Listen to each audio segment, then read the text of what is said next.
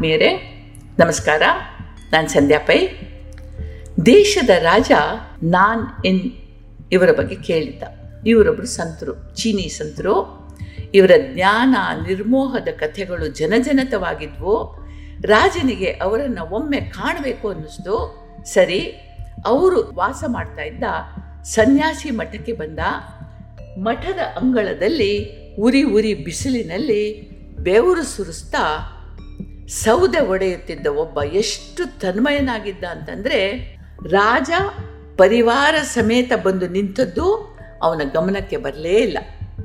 ರಾಜ ಸುಮಾರು ಹೊತ್ತು ಕಾದ ಇವ ಬಾಹ್ಯ ಜಗತ್ತಿಗೆ ಬರುವ ಲಕ್ಷಣಗಳೇ ಕಾಣ್ತಾ ಇಲ್ಲ. ಕಡೆಗೆ ತಾಳ್ಮೆ ಕಳೆದುಕೊಂಡು ರಾಜ ಇವನನ್ನು ಕೂಗಿ ಕರೆದ, ಅಯ್ಯ, ಗುರು ನಾನಿನ್ ಎಲ್ಲಿದ್ದಾರೆ? ಅಂತಂದ.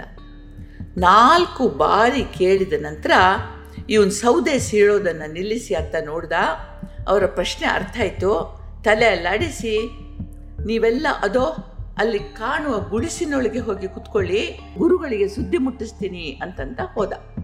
ಇವರು ವಿಶ್ರಮಿಸ್ತಾ ಇರೋ ಹಾಗೆ ಉದ್ದನೆಯ ನಿಲುವಂಗಿ ಧರಿಸಿದ ವ್ಯಕ್ತಿಯೊಬ್ಬ ಒಳಗೆ ಬಂದು ಇವ್ರ ಮುಂದೆ ಕುತ್ಕೊಂಡ.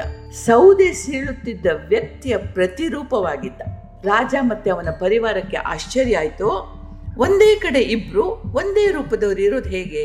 ಅವಳಿ ಜವಳಿಗಳಿರಬಹುದಾ ಅಂತ ಹೇಳಿ ಹಾಗೆ ಕೇಳಿಬಿಟ್ರು. ಸ್ವಾಮಿ, ತಮ್ಮನ್ನು ಕಂಡು ಪುನೀತನಾದೆ, ಒಂದು ಸಂದೇಹ ಕಾಡ್ತಾ ಇದೆ. ನನ್ನ ಮನಸ್ಸಿಗೆ ಆಗ ಹೊರಗೆ ಸೌದೆ ಒಡೆಯುತ್ತಿದ್ದವ ಹಾಗೂ ತಾವು. ಒಂದೇ ಅನ್ನಿಸ್ತಾ ಇದೆ. ಅದೇ ನಿಲುವು, ಅದೇ ಧೀರದೃಷ್ಟಿ, ಅದೇ ಗಾಢ ಧ್ವನಿ ನೀವು ಮತ್ತವನು ಬೇರೆ ಬೇರೆನೋ? ಒಂದೇಯೋ? ಈ ಸಂದೇಹಕ್ಕೆ ಉತ್ತರಿಸುವ ಕೃಪೆ ತೋರಬೇಕು. ಮತ್ತೆ ನೀವೇ ಅವನಾಗಿದ್ರೆ ನೀವು ಆ ಉರಿ ಬಿಸಿಲಿನಲ್ಲಿ ಸೌದೆ ಯಾಕೆ ಓಡುತ್ತಾ ಇದ್ರಿ ಅಂತ ಕೇಳ್ದ.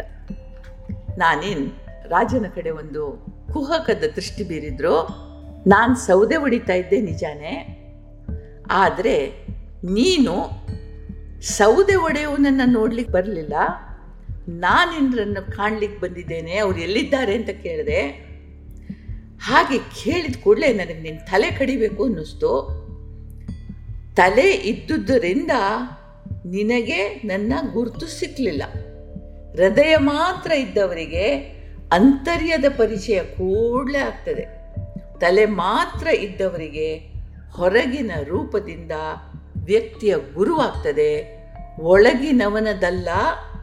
ಈಗಲೂ ಹೇಳ್ತೀನಿ ನಿನ್ನ ತಲೆ ಕಡಿಬೇಕು ಅನ್ನಿಸ್ತದೆ. ತಲೆ ಇಲ್ದಿದ್ರೆ ನೀನು ನನ್ನನ್ನು ಹೃದಯದಿಂದ ನೋಡ್ತಾ ಇದ್ದೆ, ನನ್ನನ್ನು ಗುರುತಿಸ್ತಾ ಇದ್ದೆ. ತಯಾರಿದ್ಯಾ ನಿನ್ನ ತಲೆ ಕಳ್ಕೊಳ್ಳಿಕ್ಕೆ ಅಂತಂದ. ರಾಜ ಹಿಂದೆ ಮುಂದೆ ನೋಡಲಿಲ್ಲ, ಕೂಡಲೇ ಶಿರಸಾಷ್ಟಾಂಗ ನಮಸ್ಕಾರ ಮಾಡಿ, ನಾನು ತಯಾರಾಗಿದ್ದೀನಿ, ಮಾಡಿಸಿ ಸತ್ಯ ದರ್ಶನ ಅಂತಂದ. ಮುಂದಿನ ಕತೆ ಬಲು ಸುಂದರ.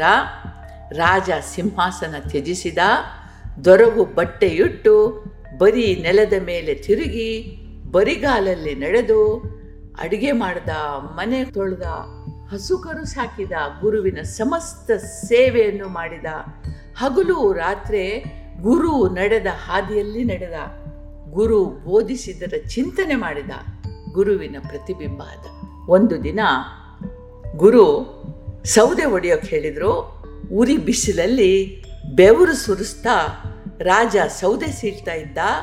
ದಿಮ್ಮಿಗಳ ಮೇಲೆ ಕೊಡಲಿಯ ಹೊಡೆತ ಬೀಳುತ್ತಿರುವಂತೆ ದಿಮ್ಮಿ ಇಬ್ಬಾಗ ಆಗ್ತಾ ಇತ್ತು. ಮತ್ತೆ ಒಡೆದು ಸೀಳುಗಳಾಗ್ತಿತ್ತು. ರಾಜನ ಮನಸ್ಸು ಸಂಪೂರ್ಣವಾಗಿ ಈ ತತ್ವದಲ್ಲಿ ಲೀನವಾಗಿ ಹೋಯಿತು. ಅಹಂಕಾರ ಕಡಿದು ಹೋದಾಗ ತನ್ನತನ ಅಳಿದು ಹೋಗ್ತದೆ. ಆಗ ಅಲ್ಲಿ ಉಳಿಯುವುದು ಅದರ ಸೀಳುಗಳು ಮಾತ್ರ. ಇವು ಉರಿಸಲು ಉರಿದು ಬೂದಿಯಾಗಲು ಸಿದ್ಧವಾಗ್ತವೆ. ತಾವಿರೋದೇ ತಮ್ಮ ಅಸ್ತಿತ್ವ ಕಳ್ಕೊಳ್ಳಕ್ಕೆ ಎಂಬ ಅರಿವಿನಿಂದ ಒಂದು ದಿನ ಬೂದಿಯಾಗಿ, ಪ್ರಕೃತಿಯಾಗಿ, ಪ್ರಕೃತಿಯಲ್ಲಿ ಲೀನವಾಗಲು ಎಂಬ ಪರಮ ಜ್ಞಾನದಿಂದ ಅನ್ನುವ ಪರಮ ತತ್ವ ಹೊಳಿತು, ಇದನ್ನು ಧ್ಯಾನಿಸ್ತಾ ಧ್ಯಾನಿಸ್ತಾ ರಾಜನಿಗೆ ಮೈಮೇಲಿನ ಪರಿವೆ ಹಾರಿ ಹೋಯಿತು, ಕಣ್ಣಿನಿಂದ ಅಶ್ರುಧಾರೆ ಹರಿತು ಸುತ್ತಮುತ್ತ ನಿಂತು ನೋಡುತ್ತಿದ್ದ ಆಶ್ರಮವಾಸಿಗಳು, ಗುರುಗಳು ಯಾರೂ ಇವನಿಗೆ ಕಾಣಲಿಲ್ಲ. ಕಡೆಗೆ ಗುರು ಮೃದುವಾಗಿ ಕರೆದದ್ದು ಕೇಳಿ ರಾಜ ತಿರುಗಿ ನೋಡಿದಂತೆ ಗುರು ಕಣ್ಣೀರು ಸುರಿಸ್ತಾ ಶಿಷ್ಯನನ್ನು ಅಪ್ಪಿಕೊಂಡು, ಕಂದ, ಧ್ಯಾನ ಒಂದು ಕಡೆ ಕೂತ್ಕೊಂಡು ಕಣ್ಣು ಮುಚ್ಚಿ, ಮೂಗು ಮುಚ್ಚಿ ಮಾಡುವ ಕ್ರಿಯೆಯಲ್ಲಪ್ಪ. ಬದುಕಿನುದ್ದಕ್ಕೂ, ಕ್ಷಣ ಕ್ಷಣಕ್ಕೂ ಅನುಭವಿಸಬೇಕಾದ ಅನುಭವ ಇದು.